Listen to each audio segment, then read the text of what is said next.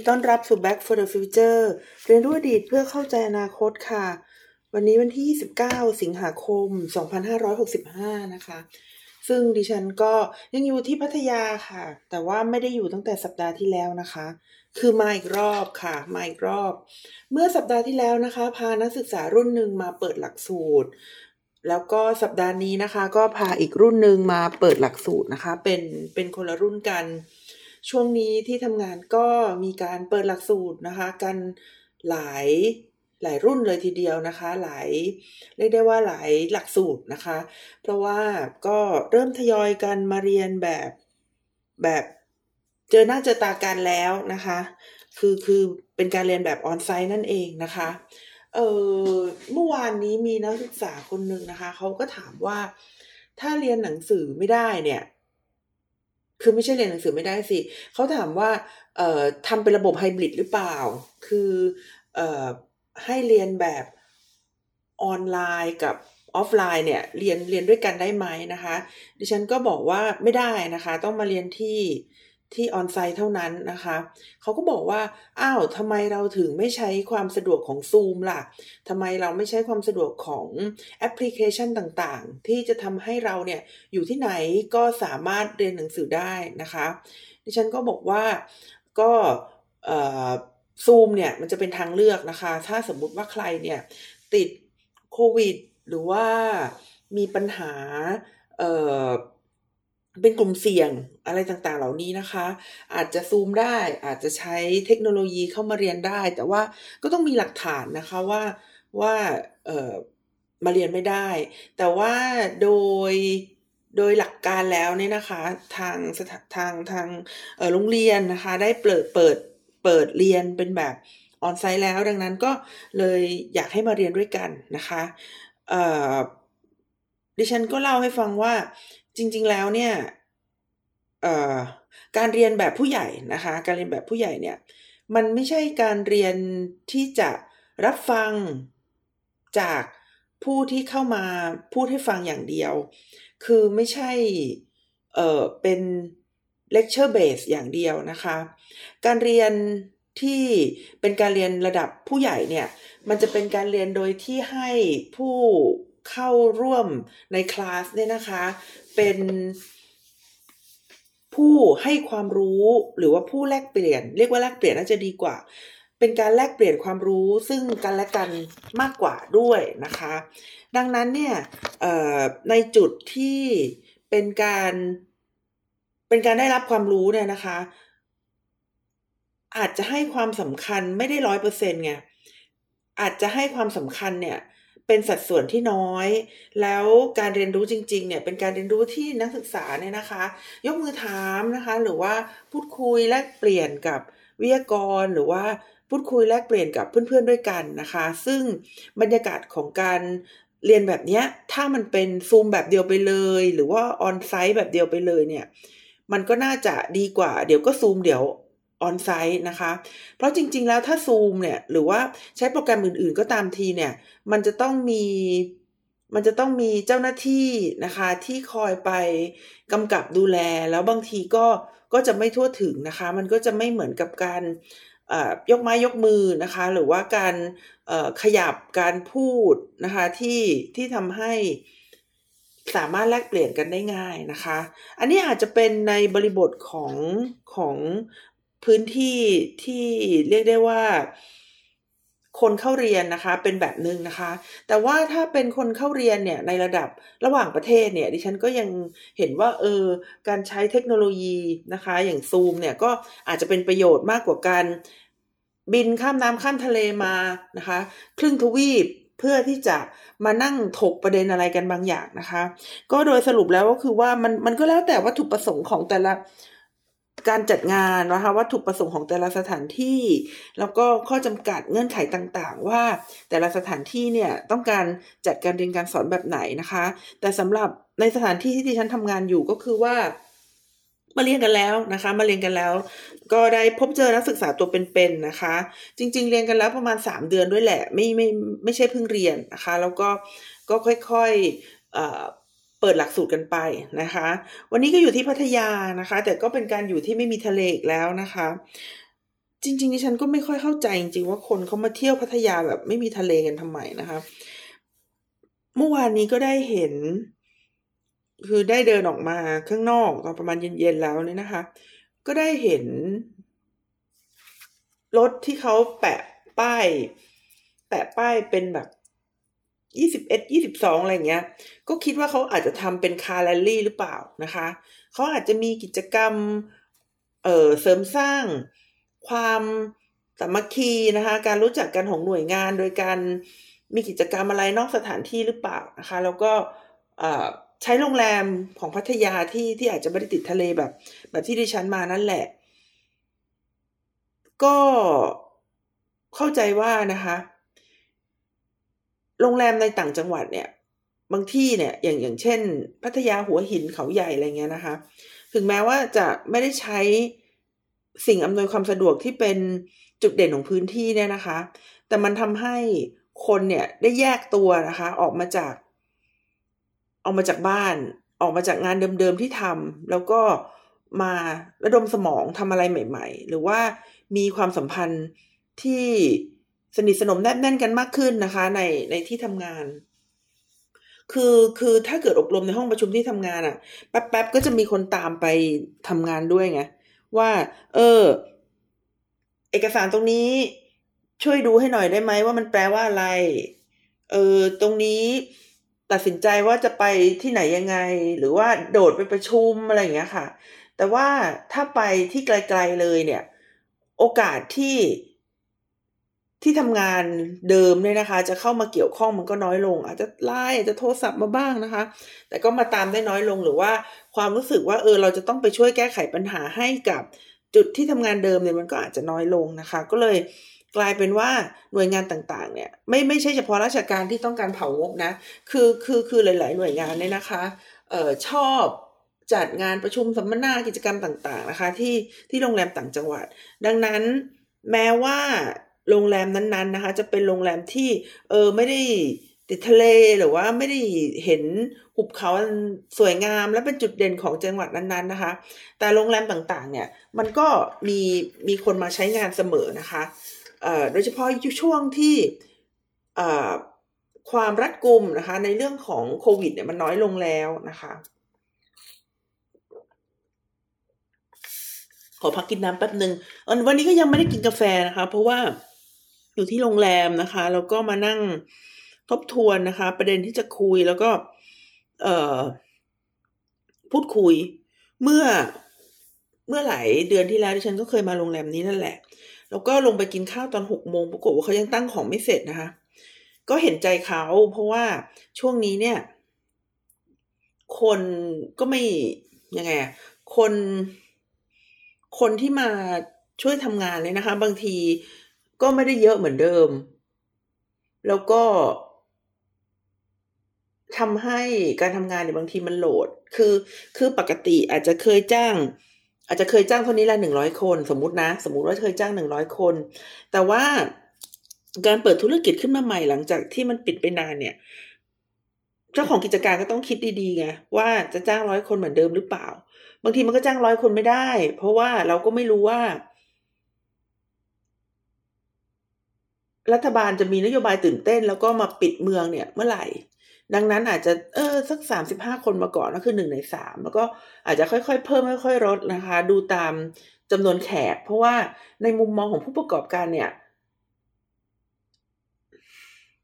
ถ้าจะไปจ้างคนมาแล้วก็เอาเขาออกอะมันมันก็ไม่ใช่เรื่องที่ง่ายไงมันก็ไม่ใช่เรื่องที่อยากจะคุยด้วยเวลาที่จะคุยเรื่องไม่ดีกับใครบางคนนะคะ ส่วนในมุมมองของ เอ่อพนักงานนะคะ ในมุมมองของพนักงานเนี่ย น่าจะยากเหมือนกัน เพราะว่าคนมันต้องกินต้องใช้ต้องดูแล support คนรอบตัวเนี่ยนะคะ แล้วอยู่ๆโรงแรม โอเคละโรงแรมก็ไม่อยากจะเลิกจ้างเราหรอกแต่อยู่ๆมาเลิกจ้างเรา ทีนี้ทางออกของเรามันก็มีสองทางหนึ่งก็คือว่า ลองไปทำงานใน skill อื่น ลองไปทำงานใน skill อื่นนะคะ ว่า โอเคแหละ เราไม่ได้อยู่ในภาคบริการแล้ว จะไปอยู่ในภาคอื่น อาจจะไปทำภาคการผลิตนะคะ อาจจะไปขายของหรือว่าจะไปทำอย่างอื่นนี่แหละ แต่ว่าเราก็ได้ต้องพัฒนา skill ใหม่ แล้วก็ต้องมีระยะเวลาเตรียมตัว ต้องเอ่อเปลี่ยนแปลงตัวเองเลยแหละนะคะ ด้านที่สองก็คือว่าการโยกย้ายพื้นที่นะคะ การโยกย้ายพื้นที่ก็คือแบบเรา ย้ายไปทำงานที่อื่น ซึ่งอาจจะใช้ skill เดิม แต่ว่าเป็น skill ที่เหมาะกับพื้นที่อื่น ซึ่งก็โอเคแหละ รายได้อาจจะน้อยกว่า ที่ที่เราเคยทำงานอยู่ แต่ว่ามันก็ยังดีกว่า zero หรือมันก็ยังดีกว่าเป็นศูนย์ใช่ไหมเราต้องตัดสินใจว่าเมื่อนายจ้างเดิมเนี่ย อยากจะให้เรากลับมาทำงานแล้ว เราจะ เราจะกลับมาไหม เราก็ต้องชั่งใจใช่ไหม เพราะว่าการกลับมาเปลี่ยน skill กะทันหัน ถ้าเราแบบขายเครปอยู่เนี้ยค่ะ แล้วก็เราจะต้องมาเป็น manager ที่บริษัท คือบริษัทเดิมหรือบริษัทใหม่นี่แหละ เปิดรับสมัคร manager แล้วเราขายเครปอยู่ เพราะว่าตอนนั้นเราโดน lay off แล้วเราจะเปลี่ยนจากแม่ค้าขายเครปมาเป็นผู้จัดการ มันแล้วเตาเตาแล้วที่เราเช่าที่ไว้อะไรเงี้ย มันก็ มันก็ยากเย็นที่เราจะไป ไปเลิกขายเคปเพราะว่าบางทีเราเช่าไว้สามเดือน หรือว่าอุปกรณ์ต่างๆ ยังผ่อนไม่หมดเลย แล้วเราจะกลับไปเป็นพนักงานหรือ มันมันต้องช่างใจหลายอย่าง ต้องช่างใจหลายอย่างในการกระโดดระหว่างอาชีพนะคะ หรือว่าเปลี่ยนสถานที่เปลี่ยนสถานที่อย่างสมมุติว่า แต่ก่อนเราอยู่จังหวัดนี้ แล้วพอเราไปอยู่จังหวัดใหม่ เราก็ต้อง ซื้อของใหม่ๆแค่ในหอ แค่มองไปในหอก็เขากุ้มใจแล้วอะค่ะ เออ เจ้านายเดิมให้กลับไปแล้วนะ แล้วแล้วไอ้ของที่มันอยู่กับเรา ที่เราเพิ่งซื้อมายังผ่อนไม่หมดยังมอเตอร์ไซค์ยังยังดาวอยู่หรืออะไรยังไงแล้วเราจะยังไงอะค่ะ มันมันต้องคิดหลายอย่างดังนั้น ไม่ใช่ว่าธุรกิจมันเปิดมาแล้ว คนเนี่ยมันจะกลับเข้ามาได้ในธุรกิจได้ทันที ไม่ว่าจะเป็นผู้ประกอบการหรือว่าแรงงานเนี่ยมันมันมีระยะเวลาในการงง มันมีระยะเวลาในการเอ่อออกสตาร์ทว่าจะไปทิศไหนดีเนี่ยนะคะ มันก็เลยทำให้สถานการณ์ของโรงแรมที่ดิฉันไปหลาย ๆ ที่เนี่ย มันเหมือนเหมือนกันคือ แรงงานไม่พอนะคะ ผลก็คือบางทีเอาแบบเห็นเห็นกันเลยคือแบบ ห้องน้ำสกปรกห้องน้ำสกปรกเพราะไม่มีคนทำนะคะ ก็ก็ดิฉันก็เข้าใจแล้วก็อดทนนะคะ แล้วก็ อืม อุปกรณ์ต่างๆ บางทีก็เป็นราเป็นสนิมอะไรเงี้ย ก็ ก็เข้าใจแล้วอดทนเขาเข้าใจแล้วอดทน เพราะว่าเงินรายได้มันไม่มีเข้ามาเลยอะแล้วมันจะต้องมาดูแลรักษาพมงพม่านนะคะ ประตูประตูหรือว่าสิ่งต่างๆ มันก็มันก็ไม่ทั่วถึง มันก็มีหลายห้องก็ไม่ทั่วถึงนะคะ ก็เลยโอเคแหละ อยู่กันไปนะคะ มีความเข้าอกเข้าใจกันนะคะ มีความเข้าอกเข้าใจกันจะดีกว่า ถ้าถ้ารับไม่ได้ทำไม่ได้ก็ ก็คงจะต้องเที่ยวน้อยลงรอไปก่อนอะไรประมาณนี้นะคะ ก็เช่นเดียวกับธุรกิจการบินเหมือนกันนะคะ มันมันก็แพงผิดปกตินะคะ เพราะว่าธุรกิจการบินเนี่ย มันมันก็เหมือนกันนะคะว่าในช่วงโควิด เนี่ย คือคือเลิกไปเลยไงจุบจบจากร้อยคือศูนย์พนักงานแยกกระเป๋าอย่างเงี้ย เขาจะไปอยู่ไหนอะเขาโอเคแหละ เขามีสกิลบางอย่าง ซึ่งซึ่งมันก็ต้องฝึกมานะคะ มันก็ต้องฝึกมาแล้วอยู่ๆไปเลิกจ้างเขา เขาก็ต้องกินข้าวใช่ไหมโอเค บางคนกินขนมปังเพราะเป็นชาวต่างประเทศนะคะ เออพอเขาโดนเลิกจ้าง ซึ่งตอนนั้นเขาก็ไม่เห็นอนาคต ว่าตัวเองเนี่ยจะ จะต้องเลิกจ้างไปนานแค่ไหนนะคะเขาก็เลยต้องออกไปทำอาชีพอื่นหรือไม่ก็โยกย้ายนะคะ ไปทำอย่างอื่น ก็ก็อย่างที่ดิฉันเล่านั่นแหละ มันก็ต้องเลือกนะคะว่าว่าชีวิตเนี่ยจะไปทางไหน แต่เป้าหมายก็คือว่ามันต้องรอด มันต้องอยู่รอดมันต้องไปให้ได้ พอจะกลับมา พอธุรกิจจะกลับมา มันจึงมีระยะเวลาในการเปลี่ยนเกียร์มันมันมันไม่ได้จะ เปลี่ยนแปลงได้ทันทีทันใดนะคะ มันไม่ได้จะเปลี่ยนแปลงได้ทันทีทันใด มันก็เลยเกิดปัญหา เมื่อประมาณช่วงเดือนเมษายนนะคะที่ฉันเห็นข่าวบอกว่ากระเป๋านะคะ ค้างอยู่ที่สนามบินฮิตโรดนะคะที่ ที่อังกฤษเนี่ย อยู่หลายพันใบนะคะดิฉันเห็นแล้วก็ อืม ก็อย่างว่านะคือสนามบินมันเพิ่งเปิดอะคะ่ะ แล้วระบบต่างๆ เนี่ย คนไม่ได้ใช้มาเป็นปีเป็นครึ่งปีเนี่ย พอกลับไปใช้มันก็ต้อง มันก็ต้องทำความคุ้นเคยใหม่นะคะ แล้วคนที่เขามีทักษะในการทำงานในจุดจุดนี้เนี่ยเขาก็หายไปสักพักหนึ่งกว่าจะเรียกมากลับคืนมาก็เรียกมาได้ไม่ไม่เต็ม และพอเรียกกลับมาแล้วเนี่ย ก็ต้องทำตัวคุ้นเคยนะคะ เรียนรู้ฝึกใหม่ไปกับระบบที่เป็นอยู่ บางทีระบบก็ไม่ไม่ได้ใช้มานานนะคะ บางทีก็อาจจะผิดพลาดไปบ้าง แล้วเวลาผิดพลาดเนี่ย จุดจุดเดียวนะคะ ผิดพลาดในจุดจุดเดียวเนี่ย มันจะก่อให้เกิดจุดที่ผิดพลาดไปในระบบ แล้วก็ทำให้มันรวนไปทั้งระบบอะ่ะ คือมันคือคือคือคือเวลามันผิดพลาดไปจุดหนึ่งเนี่ย สมมุติว่าลืมกดสวิตช์หรือว่ากดแล้วมันไปไม่ถูกทางสักจุดหนึ่งเนี่ยนะคะ พอมันทำให้เกิดอ่าทราฟฟิกหรือว่าเกิดความกักกันความเรียกว่าอะไร ความไปไม่ได้นะคะ ในจุดจุดหนึ่งเนี่ย มันก็ทำให้เกิดความไปไม่ได้นะคะ ในจุดอื่น ๆ ตามไปด้วยก็คือ มันมันเหมือนสภาวะรถติดนี้ดีกว่า ว่าพอมันเกิดจุด บล็อกนะคะในจุดจุดหนึ่งเนี่ยมันก็จะทำให้รถเนี่ยเดินทางได้ช้าลง แล้วก็ทั้งถนนเนี่ยมันก็เดินทางได้ช้าลงไปด้วยนะคะ มันก็เลยกลายเป็นปัญหาที่ที่เวลาใครเนี่ยจะไปเที่ยวในช่วงหลังโควิดนะคะ ก็จะต้องทำอกทำใจไว้บ้างนะคะว่าอย่าใจร้อนนะคะ แล้วก็เราอยู่ด้วยกันต้องมีความเข้าอกเข้าใจกันนะคะ อะไรให้อภัยได้ก็ให้อภัย ถ้าเขาทำผิดนะ เขาก็ไม่ได้อยากทำผิดหรอก ทุกๆ คนที่อยากทำงานได้ดี ทุกๆ คนอยากได้คำชมนะคะ เราต้องคิดในเรื่องนี้ไว้ ดังนั้นคำพูดดีๆ ที่มีให้การรอยยิ้มดีๆนะคะ ให้กำลังใจก็น่าจะเป็นสิ่งที่ เอ่อหลาย ๆ คนต้องการนะคะ ในภาวะกดดันแบบนี้นะคะ ก็ก็เล่าให้ฟังจากประสบการณ์ที่ช่วงนี้เนี่ย ดิฉันได้ออกมานอกนอกสถานที่นะคะ อ่าจริง ๆ แล้วนะคะ ประเด็นประเด็นความไม่สบายใจ หรือว่าประเด็นที่ที่ฉันเล่าไปเนี่ยก็เป็นเรื่องของอการปรับตัวนะคะ ในยุคหลังโควิดนะคะ ที่เราจะต้องปรับตัวนะคะแล้วก็ปรับหัวใจด้วยนะคะ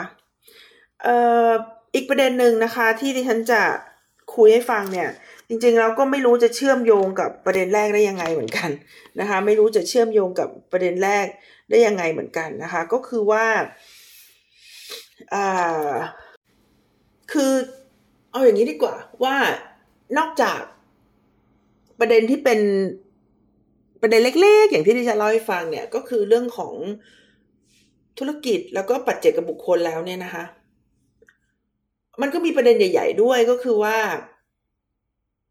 หลังจากที่เราได้เชิญเผชิญกับสภาวะโควิด ในปีเต็มๆเลยคือในปี 2020 และ 2021 ที่ผ่านมาเนี่ย มันทำให้คนในหลาย ๆ ประเทศนี่นะคะ โดยเฉพาะผู้นำประเทศนะคะ ได้รับภาพลักษณ์ใหม่นะคะ ที่ทำให้เกิดความรู้สึกว่า เอ้ย ระเบียบโลกที่เราเป็นอยู่เนี่ย มันมีปัญหา ระเบียบโลกคืออะไรคะระเบียบโลกก็คือการที่สังคมระหว่างประเทศเนี่ยนะคะ มันมีแนวโน้มไปในทิศทางไหนนะคะ สังคมระหว่างประเทศมีแนวโน้มไปในทิศทางไหน เรียกว่าสังคมระหว่างประเทศก็ได้นะคะ คือตั้งแต่มีวิกฤตโควิดเป็นต้นมาในปี 2020 ถึง 2021 เนี่ยนะคะ มันทำให้ หลาย ๆ คนเนี่ยมันตั้งคำถามกับสังคมระหว่างประเทศนะคะ จริง ๆ แล้ว การตั้งคำถามกับสังคมระหว่างประเทศเนี่ย มันเกิดขึ้นมาก่อนหน้านั้น แต่มันเกิดในกลุ่มคนเล็ก ๆ นะคะ ที่ได้รับผลกระทบจาก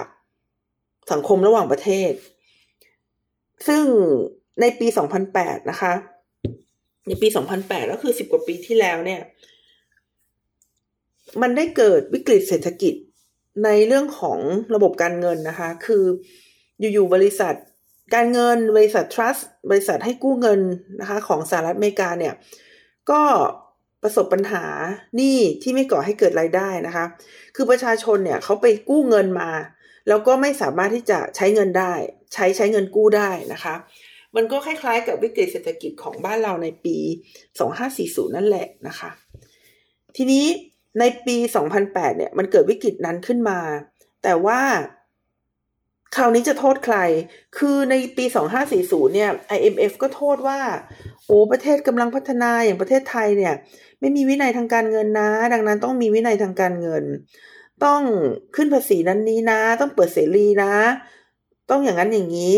แต่พอวิกฤตเศรษฐกิจเนี่ย มันไปเกิดที่สหรัฐอเมริกา คนก็เริ่มงงไงว่า เอา้า ประเทศที่มาเรียกร้องให้ประเทศอื่นเนี่ย เออนะ ต้องเปิดเสรีนะ ต้องอย่างนั้นอย่างนี้นะ ต้องมีกฎระเบียบทางการเงินนะ แล้วตัวเองไม่มีเหรอวะทำไม ถึงเกิดเศรษฐกิจที่ใหญ่ แล้วก็กิน ระยะเวลามาสิบกว่าปีจนถึงตรงเนี้ย ก็ยังแก้ไขปัญหาได้ไม่เต็มที่นะคะนี่ก็คือปัญหาทางเศรษฐกิจสองนะคะ ปัญหาในเรื่องของ การเปลี่ยนแปลงของสภาวะภูมิอากาศ คือดิฉันงงมากว่าจีนยุโรปเนี่ยเขาน้ำแรงกัน น้ำแรงขนาดที่ดูข่าวไหมสัปดาห์ที่แล้วที่เจอพระพุทธรูปอะค่ะ ในแม่น้ำแยงซีอะดิฉันเข้ากดเข้าไปดูว่าผู้คนจะคอมเมนต์ว่าอะไร คอมเมนต์สาธุ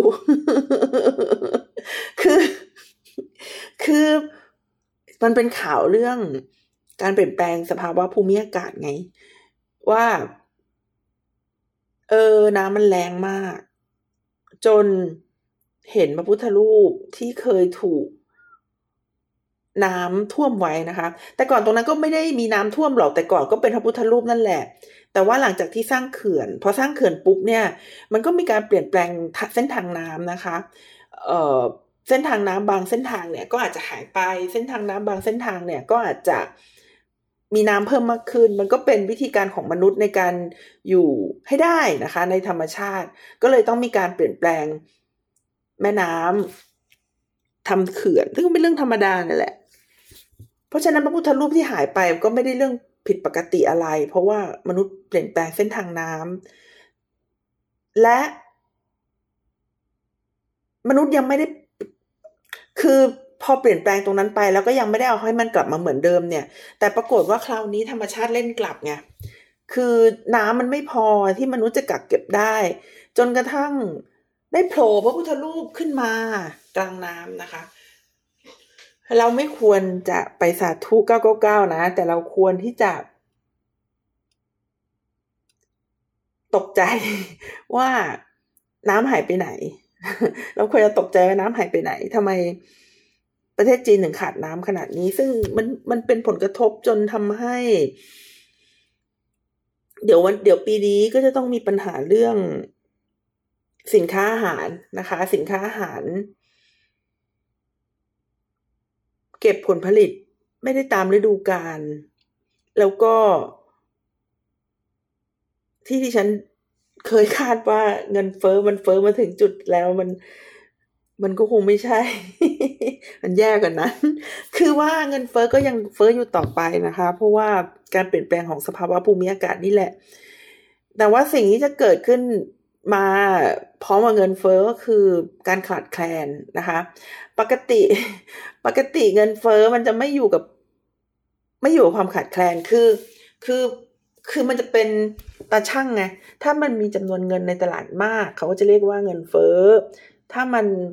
มีจำนวนเงินในตลาดน้อยนะคะเขาก็จะเรียกว่าเงินฝืดแแต่สภาวะต่อไปนี้มันก็จะอยู่เกิดด้วยกันนะคะ ก็คือว่าข้าวของมีราคาแพงแต่ว่าเราจะไม่มีเงินซื้อ มันมันก็จะแย่มากนะคะ เราไม่มีเงินซื้อจริง ๆ เพราะว่า อย่างจีนเนี่ยซึ่งมีผู้บริโภคเป็นพันกว่าล้านคนเนี่ยนะคะ แล้วน้ำเขาไม่มีอะโอ้ยเดาได้เลยอะว่าภายในระยะเวลาหกเดือนถึงสิบเดือนเขาจะต้องมีการขาดแคลนอาหาร และจีนจะต้องทำทุกวิถีทางในการ import อาหาร การ import อาหารของจีนจะทำให้ประเทศอื่น ๆ เนี่ยเขา ต้องส่งอาหารไปขาย เพราะว่ามันมันโอเคแหละ มันมันก็ได้เงิน ประชากรในประเทศเขาก็จะอดของมันจะแพงขึ้นเรื่อย ๆ นะคะเพราะทั้งที่ที่ฉันบอกว่าเออเงินเฟอ้อมันมันมันน่าจะดีขึ้น มันน่าจะชะลอตัว มันน่าจะพีกแล้ว มันก็คือไม่พีกนะคะ มันก็จะไปสูงได้มากกว่านี้อีก และมันไม่ใช่เฉพาะจีนด้วย เมื่ออ่านข่าวไปเรื่อยๆเนี่ยเราก็จะเห็นว่าในยุโรปในอินเดียนะคะ ไม่ใช่สิ เอาแค่ในยุโรป ยุโรปกับจีน มันมีปัญหาการขัดแคลนน้ำในขณะที่อินเดีย ไทยอย่างเงี้ยนะคะ แล้วก็หลาย ๆประเทศเนี่ยมีปัญหาน้ำท่วม คือมันไม่ใช่ว่าแต่ก่อนเลยเราจะไม่เคยมีปัญหาการขัดแคลนน้ำหรือว่ามีน้ำท่วมเนี่ยมันไม่ใช่เรื่องใหม่ก็จริง แต่ว่ามันไม่ได้กินระยะเวลาที่ รุนแรงแล้วก็ส่งผลกระทบกว้างขวางขนาดนี้นะคะมันไม่ได้มีระยะเวลาที่ยาวนานขนาดนี้ด้วยนะคะ แล้วมันไม่ได้เพิ่งเกิดคือ คือมันเป็นการส่งสัญญาณจากธรรมชาติสักพักแล้วนะคะว่า ฝนไม่ตกต้องตามฤดูกาลเกิดภาวะน้ำแรงน้ำท่วม เกิดภาวะอากาศสุด สุดขั้วนะคะ ก็คือหนาวมาก ร้อนมาก เป็นอย่างนี้ทั่วโลกเนี่ย นานแล้ว แต่ว่าการตอบสนองของประเทศต่าง ๆ เนี่ยนะคะ มันมันมันแก้ไขปัญหาไม่ได้หรือว่าไม่ได้สนใจก็ไม่รู้นะคะ ในการแก้ไขปัญหา ดังนั้นสิ่งที่เกิดขึ้นก็คือว่าซวยเลยนะคะซวยเลย เหมือนกับว่า ประเทศต่างๆ จะต้องเผชิญกับภาวะสุดขั้วของภูมิอากาศเนี่ยตามลำพังนะคะ ประเทศต่างๆ ก็ต้องเผชิญกับภาวะสุดขั้วของภูมิอากาศไปตามลำพังนะคะ อันนี้สองเรื่องแล้วนะ เรื่องแรกก็คือเรื่องของเอ่อวิกฤตเศรษฐกิจนะคะ เรื่องที่สองก็คือเรื่องภาวะอากาศเปลี่ยนแปลงสุดขั้วนะคะ เรื่องที่สามนะคะก็คือเรื่องของวิกฤตหนี้ในประเทศกำลังพัฒนา ซึ่งดิฉันได้พูดไปในหลาย หลาย episode แล้วเนี่ย หลายตอนแล้วเนี่ยนะคะว่าประเทศกำลังพัฒนาหลายประเทศเนี่ย ไม่ว่าจะเป็นประเทศในเอเชียหรือว่าประเทศในแอฟริกาเนี่ยกำลังประสบปัญหาวิกฤตหนี้อย่างหนักนะคะแล้วก็เป็นวิกฤตหนี้ที่มาจากการขยายตัวของสาธารณูปโภค พูดง่ายๆก็คือเป็นหนี้ภาครัฐ ที่มาทำโปรเจกต์ใหญ่ ๆ คือคือมันไม่ใช่หนี้จากภาคเอกชนนะคะ วิกฤตเศรษฐกิจที่ผ่านมาเนี่ย มันเป็นหนี้จากภาคเอกชน แต่ว่าวิกฤตหนี้รุ่นใหม่ในปัจจุบันเนี่ยซึ่งซึ่งดิฉันกำลังหาข้อมูลที่จะมาคุยกันอยู่เนี่ย อาจจะเป็นอาทิตย์หน้าหรือว่าที่ถัดไปเนี่ยนะคะ มันมันเป็น วิกฤตหนี้ที่มาจากภาครัฐ แล้วมันก็เป็นเงินก้อนที่สูงมากนะคะ บางส่วนเนี่ยมันมาจากวิกฤตโควิด นั่นแหละ ที่ที่รัฐบาลเนี่ยพยายาม ช่วยเหลือประชาชนโดยการยัดเงินเข้าไปในระบบ แต่บางทีมันไม่ถูกจุดแทนที่เศรษฐกิจมันจะดีขึ้นนะคะ แต่ว่าเงินที่รัฐบาลใส่เข้าไปในระบบเนี่ย มันไปกระจุกตัวอยู่กับบางธุรกิจหรือบาง บางพื้นที่บางกลุ่ม จนทำให้นะคะเงินที่ใส่เข้าไปเนี่ย มันไม่คุ้มกับผลตอบแทนนะคะที่ที่ได้ แต่ว่าสภาวะนี้นะคะ หรือว่าการต่อสู้กับวิกฤตโควิด เนี่ย มันก็ไม่ได้ เอ่อ ยังไงดี มันไม่ได้ได้รับการแก้ไขปัญหาในระดับพหุภาคีนะคะ มันไม่ได้รับการแก้ไขปัญหา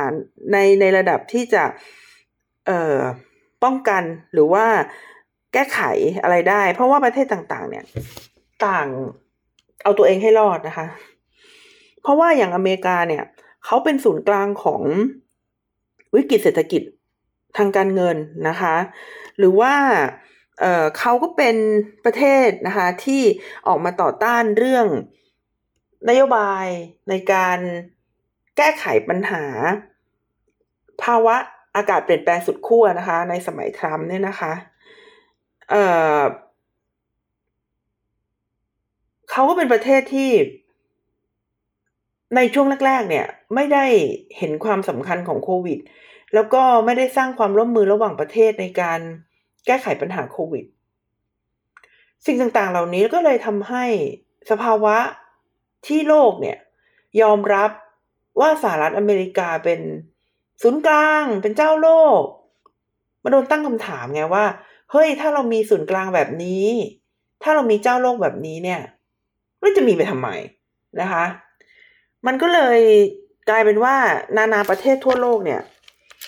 เริ่มไม่พอใจกับความสัมพันธ์ระหว่างประเทศที่สหรัฐอเมริกาเป็นแกนนำแล้ว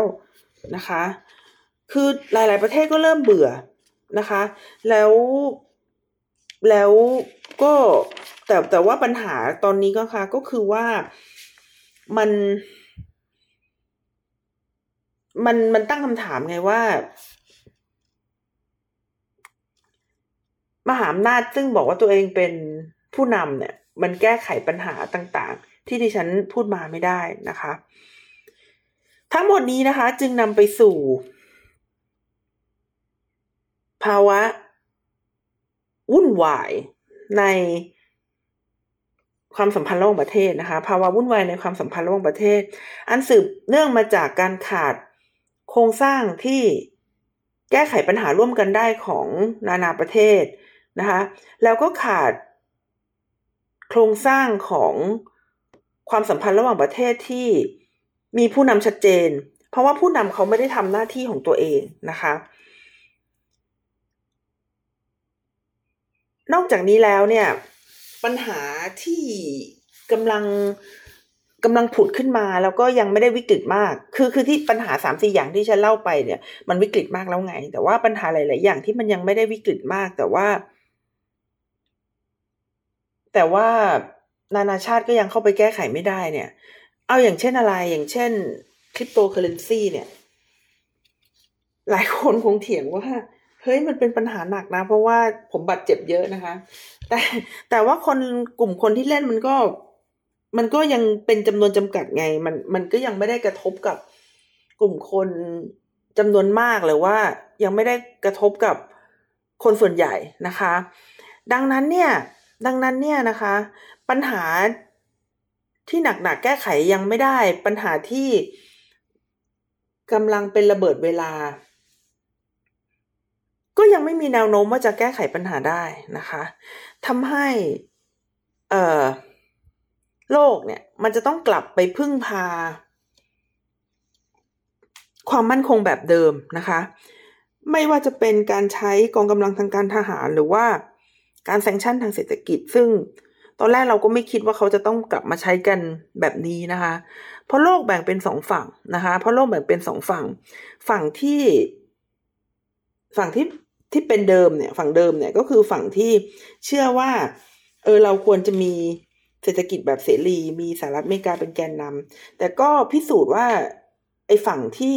เชื่อว่าเราควรจะมีเศรษฐกิจแบบเสรีและสหรัฐอเมริกาเป็นแกนนำเนี่ยนะคะ มันแก้ไขปัญหาที่เกิดอยู่ไม่ได้นะคะ มันแก้ไขปัญหาที่เกิดอยู่ไม่ได้ ส่วนอีกฝั่งหนึ่งนะคะ ก็เป็นฝั่งทุบโต๊ะ แล้วบอกว่า เออเราจะต้องเปลี่ยนแปลงนะ แล้วก็มาเป็นอำนาจนิยมนะคะ ซึ่งดิฉันก็มองว่านั้นก็แก้ไขปัญหาไม่ได้เหมือนกันนะคะ แต่ว่าทั้งทั้งหมดทั้งมวลเนี่ย มันก็นำไปสู่ทางออกซึ่งมีแต่ปัญหานะ ค่ะสำหรับวันนี้นะคะ ดิฉันก็ เอ่อ ก็มาเล่าให้ฟังนะคะ ในสองประเด็นนะคะ ก็จะสรุปอีกทีหนึ่งประเด็นแรกนะคะก็คือว่า เออเศรษฐกิจหลังโควิด มันก็ไม่ได้ฟื้นตัวเร็วอย่างที่ใคร ๆ คิดนะคะ เพราะว่ามันก็มีปัญหาหลายอย่างทั้งในมุมมองของผู้ประกอบการแล้วก็มุมมองของแรงงานนะคะ ประเด็นที่สองนะคะ ก็คือเรื่องว่า ระเบิดเวลานะคะของการจัดการในความสัมพันธ์ระหว่างประเทศนะคะ การจัดการในความสัมพันธ์ระหว่างประเทศเนี่ย มันแก้ไขปัญหาอะไรไม่ได้เลยนะคะ เท่าเท่าที่เป็นอยู่ในปัจจุบันค่ะ ก็พบกันใหม่สัปดาห์หน้านะคะ หวังว่าสัปดาห์หน้าจะได้พบกันที่กรุงเทพค่ะ สวัสดีค่ะ